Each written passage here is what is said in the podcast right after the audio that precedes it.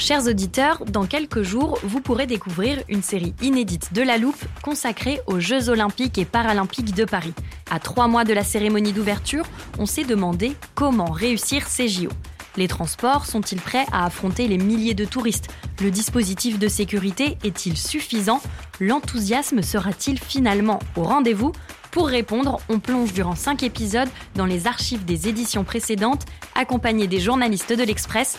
C'est à retrouver à partir du 13 mai sur toutes les plateformes d'écoute. I'm Sandra, and I'm just the professional your small business was looking for. But you didn't hire me because you didn't use LinkedIn jobs. LinkedIn has professionals you can't find anywhere else, including those who aren't actively looking for a new job but might be open to the perfect role, like me. In a given month, over 70% of LinkedIn users don't visit other leading job sites. So if you're not looking on LinkedIn, you'll miss out on great candidates like Sandra. Start hiring professionals like a professional. Post your free job on linkedin.com/people today.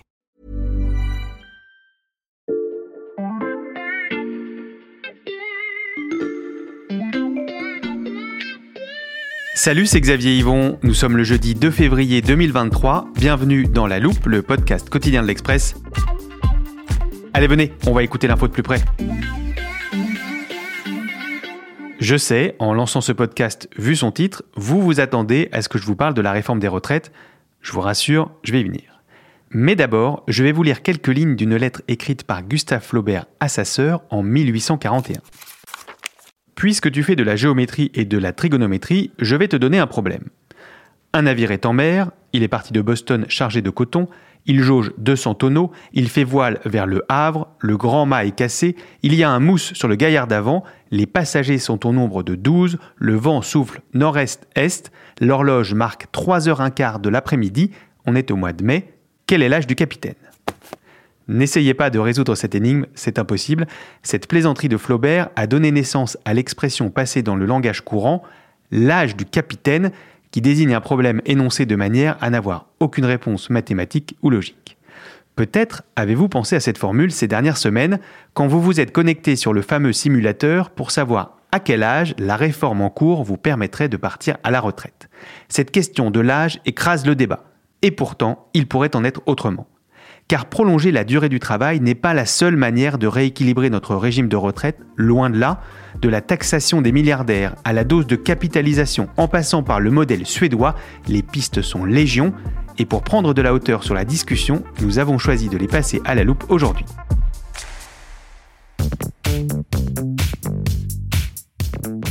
J'accueille en studio nos expertes des retraites à la rédaction de l'Express, Béatrice Mathieu et Philippine Robert. Salut à toutes les deux. Salut. Salut Xavier. Pour commencer, je ne vais pas vous demander de calculer votre âge de départ à la retraite, ça ne se fait pas mais de m'expliquer pourquoi vous avez voulu explorer ces autres pistes de réforme des retraites. Bah, parce que face à la contestation, le gouvernement dit il n'y a pas d'autre choix possible, il n'y a pas d'autre solution. Hmm. Or, en réalité, il y en a plein. Il y a peut-être même 50 nuances de réforme. Donc, on s'est dit euh, avec Philippine qu'on allait les creuser et qu'on allait passer bah, des coups de fil euh, à des économistes, plutôt de gauche et plutôt de droite. On a fait tout l'échiquier euh, politique et on a retenu sept pistes principales pour rééquilibrer notre régime de retraite. Alors, je prépare cette petite tirée sur le tableau accroché devant l'armoire de la loupe. Et avant de détailler ensemble ces solutions, on va refaire un point sur euh, le problème. On l'avait déjà évoqué dans un précédent épisode sur les retraites pendant la campagne présidentielle avec toi, Béatrice il est bien nécessaire aujourd'hui de rééquilibrer le régime de retraite. Oui, il y a une forme de malhonnêteté intellectuelle dans une partie des débatteurs aujourd'hui qui disent non, euh, circuler, il n'y a rien à voir, il n'y a mmh. pas de problème. Alors il faut se plonger dans un rapport qui est épais, que tout le monde peut lire sur Internet, qui est le rapport du corps, le Conseil d'orientation des retraites. Et qu'est-ce qu'on découvre en fait? Bah, Deux choses importantes. La première, c'est qu'il n'y a pas péril en la demeure, c'est-à-dire hmm. qu'il n'y a pas une dérive très très très importante des dépenses de retraite rapportées au PIB. Quand on regarde sur très longue période, en fait, ça reste relativement stable. Ça ne veut pas dire pour autant que le système est équilibré et qu'il n'y a pas de déficit. Et le corps, donc le Conseil d'orientation des retraites l'écrit très clairement, sur les 25 prochaines années, eh bien, le système reste déficitaire. Donc, chaque année, les déficits s'empilent et la dette grossit parce qu'il y a un problème problème démographique mhm. qui est là et qu'on ne peut pas nier. Dans les années 60, on avait environ trois actifs pour un retraité. Aujourd'hui, avec le vieillissement démographique, on en a environ 1,4 actifs pour un retraité. Et ce problème démographique fait qu'il n'y aura pas assez de recettes par rapport aux dépenses. Alors, s'il n'y a pas assez de recettes, j'imagine que parmi les premières pistes, il y a celle qui consiste à trouver de l'argent ailleurs. Et oui, bien vu Xavier. La première euh, idée, c'est d'augmenter les recettes en relevant le montant des cotisations sociales. Donc c'est ce que toi et moi, on paye euh, tous les mois sur notre salaire pour mmh. financer les retraites. Et les économistes qui euh, défendent cette idée mettent notamment en avant le fait que cette solution serait un peu plus équitable. Mmh. L'effort serait réparti sur tous les actifs, mmh. environ 27 millions de personnes, alors qu'aujourd'hui, avec la réforme actuelle, le gouvernement demande surtout des efforts aux 6 millions de Français qui vont partir à la retraite d'ici 2030. C'est une solution qui est proposée par les syndicats, par nombreux économistes, mmh. mais qui n'est absolument pas envisagé par le gouvernement. Et pour quelle raison? Bah, Le gouvernement, il est attaché à sa promesse électorale, hein, tu te rappelles, mmh. ne pas augmenter les impôts. Alors, plus de cotisations, ça veut dire que toi, quand tu regardes ton salaire à la fin du mois, tu as moins sur ta fiche de salaire. Mmh. Donc, ça veut dire un effet sur le pouvoir d'achat. Et dans ce contexte d'inflation très élevé, bah, le gouvernement ne veut absolument pas envisager cette piste-là.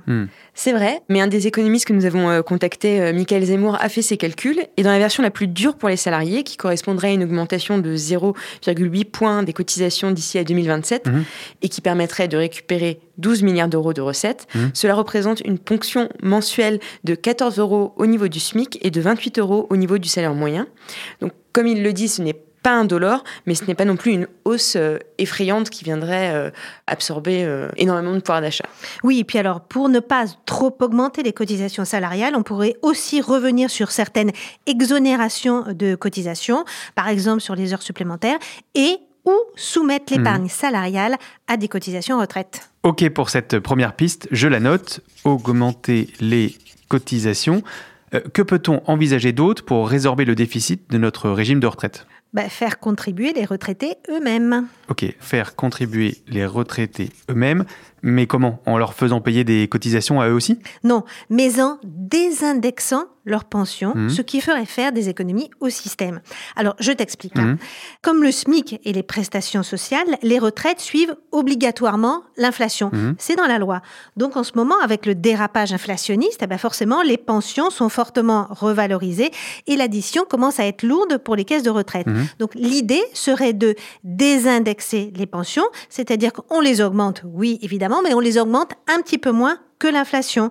Et on ferait rapidement des économies. On a fait les calculs. En fait, c'est un haut fonctionnaire de Bercy qui nous les a fait euh, sous couvert d'anonymat. Il a calculé que un point de moins d'augmentation des pensions par rapport à l'inflation cette année et l'année prochaine, eh ben, ça résorberait une partie du déficit prévu d'ici 2027. Attends, tu parles d'un haut fonctionnaire anonyme pourquoi tant de discrétion? Bah Parce que sincèrement, le sujet est totalement radioactif à l'Élysée. Cette mesure, elle n'est pas du tout, du tout du goût euh, de l'exécutif. Alors pourquoi? Bah, C'est une question électorale. Mmh. Les plus de 60 ans ont un énorme poids électoral. Ce sont d'ailleurs eux qui sont les vrais soutiens euh, d'Emmanuel Macron. Et curieusement, c'est eux aussi qui soutiennent finalement euh, la réforme des retraites. Il y a des derniers sondages qui montrent que 57% des actuels retraités soutiennent le report de l'âge euh, légal de départ en retraite compte 39% seulement hmm. des actifs. Et c'est uniquement pour cette raison euh, électoraliste On peut aussi imaginer que le gouvernement souhaite tout simplement préserver le pouvoir d'achat des retraités, non? Alors c'est l'occasion de tordre le cou à une petite idée reçue. Non, les retraités ne sont pas plus pauvres que le reste des Français. Alors ça c'était vrai hein, dans les années 70, 80, et puis c'est plus vrai aujourd'hui. Et les chiffres sont là. Nous sommes un des rares pays où le niveau de vie des retraités était en moyenne supérieur à celui des actifs, avec une capacité d'épargne qui est deux fois supérieure et un taux de pauvreté qui est bien plus faible que le reste de la population. Un des économistes que l'on a interrogé nous dit, bah, euh, finalement, la désindexation des pensions, ça serait presque une mesure de justice sociale. En parlant de justice sociale, il y a une autre idée qu'on entend beaucoup ces jours-ci, je suis sûr qu'elle est dans votre liste, donc je la rajoute au tableau. C'est taxer les riches pour financer les retraites. Et oui, tu as raison Xavier. À gauche, on propose d'aller chercher l'argent chez ceux qui en ont. Mhm. C'est une idée qui s'appuie sur un rapport d'Oxfam et donc il propose de taxer de 2% le patrimoine des 48 milliardaires français. Et euh, selon Oxfam, cela rapporterait chaque année 11 milliards d'euros. Et Dixit, une députée de la France Insoumise, Aurélie Trouvet, avec qui nous avons échangé, ce serait un dollar pour eux. Alors, ça peut paraître brillant sur le papier, mais il y a quand même un problème, c'est que ces fortunes sont en partie virtuelles, composées euh, de beaucoup d'actions. Donc c'est très variable. Hein. On voit quand les marchés mhm. varient, ça peut monter et descendre. Et en plus, on sait très bien que les milliardaires euh, savent faire des montages fiscaux pour échapper à ces taxes. Voilà, je pense qu'on a fait le tour. On a vu les trois leviers possibles du système actuel. Tu sais, ceux dont euh, je t'avais parlé dans un précédent épisode de je la Je m'en souviens très bien. Si tu veux, je l'ai là dans l'armoire, archive, je peux l'ouvrir Non, non, non c'est pas la peine. Les trois leviers, hein, je te les rappelle, c'est un, prolonger la durée du travail, c'est ce que fait le gouvernement. Mmh. Deux, augmenter les recettes. Ou trois, baisser les pensions. Mais comment ça, on a fait le tour? Vous m'avez dit qu'il y avait sept pistes, j'en ai noté que trois. Ah mais non Xavier, si tu as bien écouté, j'ai dit que ces leviers, c'était pour le système existant. Maintenant, on peut aussi changer le système.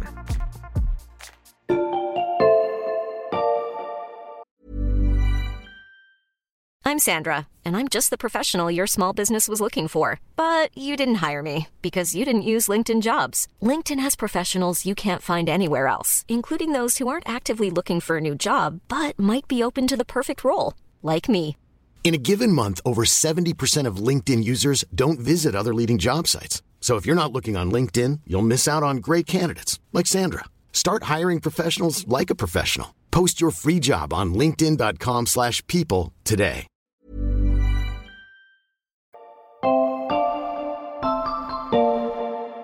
Alors pour comprendre la suite Xavier, c'est le moment de te réexpliquer la différence entre un système de retraite par répartition et un système de retraite par capitalisation. Je vais t'épargner de la salive, Béatrice. Là, je vais enfin pouvoir sortir notre précédent épisode sur les retraites.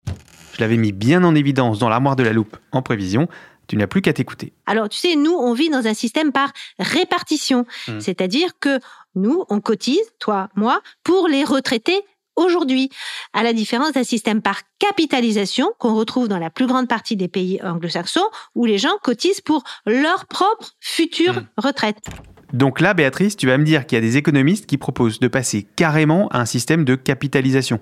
Alors attends pas si vite. Toi, au début, tu nous as lu du Flaubert. Alors moi aussi, je vais lire quelques lignes d'un texte qui date un peu. Alors écoute. Mhm. On peut discuter sur les mérites comparés ou sur les défauts comparés de la répartition et de la capitalisation en matière de retraite ouvrière. Mhm.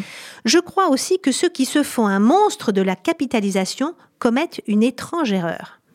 Alors celui qui écrit ça n'est pas un furieux ultralibéral, mhm. mais c'est Jean Jaurès ah dans L'Humanité en 1909. Plus d'un siècle plus tard, la retraite par capitalisation, elle apparaît toujours comme un monstre mhm. en France. Ça évoque les méchants fonds de pension, ça fait peur. Donc pour te répondre, Personne aujourd'hui envisage de changer totalement le système, mais l'idée d'introduire une petite dose de capitalisation, eh bien, ça fait son chemin. Et comment ça fonctionnerait? Ben, Tout en gardant un gros matelas de répartition, on pourrait ajouter un autre matelas de capitalisation mmh. par-dessus en créant une sorte de fonds de pension à la française, où on pourrait placer par exemple les retraites complémentaires. Ça existe d'ailleurs, hein, par exemple pour la retraite des pharmaciens. Mmh. Ça permettrait de régler un problème à venir, qui est celui du taux de remplacement. Alors, le taux de remplacement, c'est le montant de la pension que vous allez recevoir comparé au dernier salaire. Or, ce taux de remplacement, si on se réfère encore au fameux rapport du corps, mhm. Conseil d'orientation des retraites, eh bien, il va diminuer au fil des années. Et pour certains économistes, eh bien, mettre une dose de capitalisation, ça permet d'inverser cette tendance. Alors, l'avantage supplémentaire, c'est que cette manne pourrait servir à financer des startups, souvent obligées de se tourner eh ben, vers des fonds d'investissement étrangers mhm. ou carrément de s'exiler aux États-Unis pour trouver l'argent nécessaire à leur développement. Et là, je me permets de citer à nouveau Jean Jaurès. Vas-y. ces fonds ne resteront pas stériles dans un tiroir. Ils seront placés en valeur solide, valeur d'État, valeur communale ou pour une part, s'il est nécessaire, en valeur industrielle variée. Hmm. Alors moi, Xavier, j'ai pas de texte à te lire, mais par contre, j'ai une idée un petit peu folle à te soumettre. Je t'écoute. Alors, ce serait de laisser les clés du camion aux partenaires sociaux, donc euh, les syndicats et le patronat, mhm. et donc de les laisser gérer les retraites des Français tout seuls. Parce que pour rappel, aujourd'hui, euh, c'est l'État qui gère. Mhm. Un exemple de gestion euh, réussie de la part des partenaires sociaux, c'est pour les retraites complémentaires, l'Argicarco, qui mhm. est largement excédentaire. Et donc on voit que quand ils sont aux commandes, ils gèrent bien, ils savent prendre les décisions difficile quand il le faut. Et en plus, ça leur donnerait une place et permettrait d'apaiser un petit peu les tensions qui existent aujourd'hui entre l'exécutif et les partenaires sociaux. Mhm. Alors après, c'est vrai que ça paraît un peu utopique de tout leur confier, mais ça pourrait être couplé avec la dose de capitalisation dont parlait Béatrice. On pourrait les laisser gérer cette partie-là. Bon, je rajoute ces deux pistes au tableau. Une dose de capitalisation, une touche d'autonomie des partenaires sociaux. Mais en fait, aucune révolution complète. Est-ce qu'il y a des pistes de réforme qui envisagent de changer totalement le système? Oui, alors un vrai régime de retraite à la carte. Mhm. Fini l'âge de départ. C'est terminé, on n'en parle plus. Tu pars quand tu veux. Mais tu assumes. Hmm. Alors ça, c'est les libéraux purs et durs qui le proposent. Concrètement, le montant des pensions serait calculé en divisant la somme des cotisations accumulées tout au cours de ta vie professionnelle par l'espérance de vie moyenne restante. Hmm. En clair, plus on part tôt à la retraite, moins les pensions sont élevées et vice-versa. D'accord, mais je pense à ceux qui exercent un métier pénible et qui sont donc susceptibles de partir plus tôt à la retraite. Ça veut dire qu'ils auront généralement une plus petite pension. Oui, alors ça paraît effectivement très injuste. Il y a une idée euh, pour éviter ça. Ajouter un système de cotisation sociale bonifié par les entreprises pour prendre en compte le risque de pénibilité. Et plus généralement, pour gommer l'aspect inégalitaire de ce système, il faudrait mettre en place une redistribution, une forme de solidarité intragénérationnelle entre retraités. Alors c'est vrai, Hmm. c'est très radical, ça ne paraît pas vraiment faisable aujourd'hui, mais tu vois que les idées ne manquent pas. En effet, je note retraite à la carte. Et si je compte bien, on est à six pistes de réforme, il en reste une. Oui, et on l'a gardé pour la fin parce que figure-toi que celle-ci réglerait le déficit des retraites sans toucher ni au système, ni aux cotisations, ni aux pensions, ni même à l'âge de départ.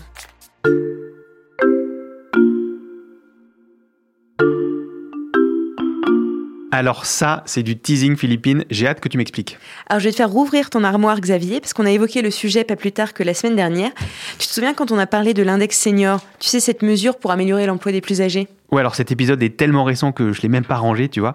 Il est juste là, Euh, tu veux quel passage au juste? Alors celui concernant le taux d'emploi. Ah oui, tiens. Pour les 55-64 ans, c'est la tranche d'âge qui correspond aux seniors. Mm. En France, on a un taux d'emploi de 55%.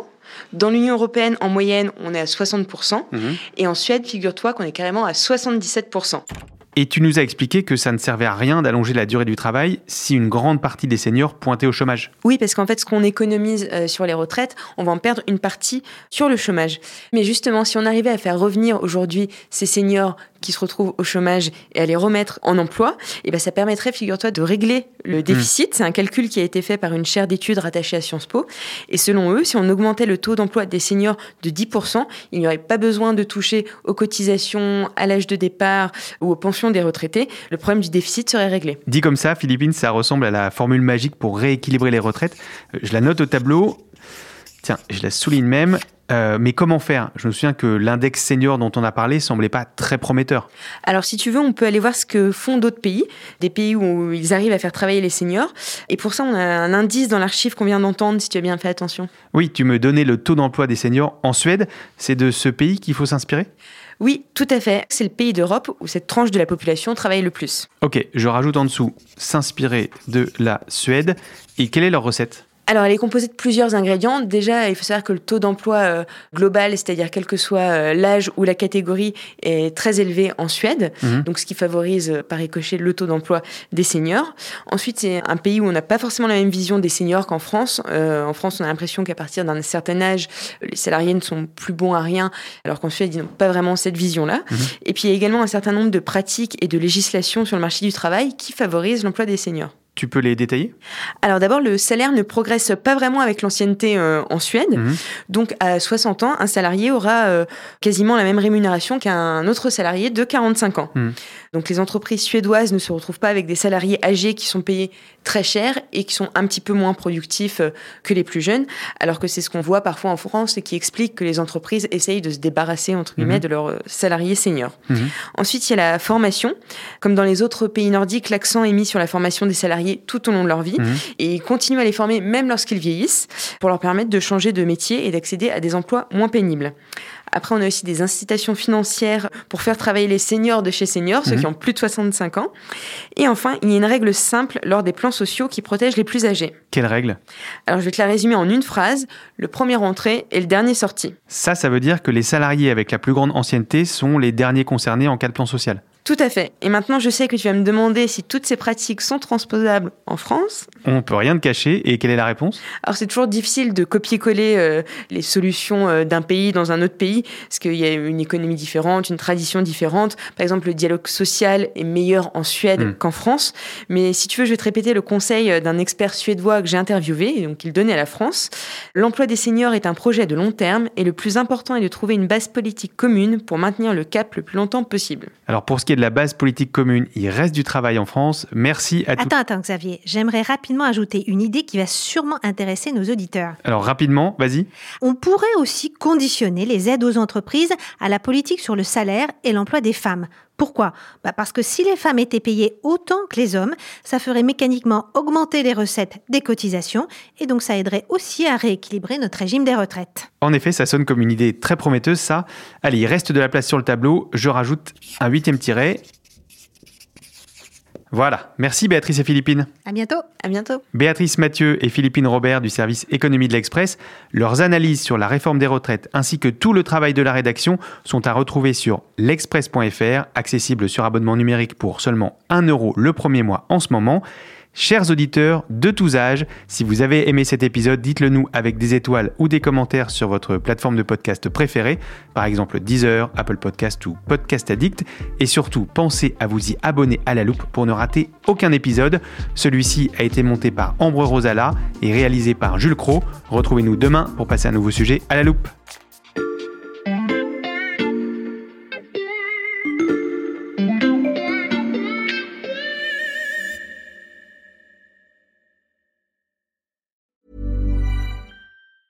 Hey, it's Danny Pellegrino from Everything Iconic. Ready to upgrade your style game without blowing your budget? Check out Quince. They've got all the good stuff shirts and polos, activewear, and fine leather goods, all at 50 to 80% less than other high end brands. And the best part? They're all about safe, ethical, and responsible manufacturing. Get that luxury vibe without the luxury price tag. Hit up quince.com slash upgrade for free shipping and 365 day returns on your next order. That's quince.com slash upgrade.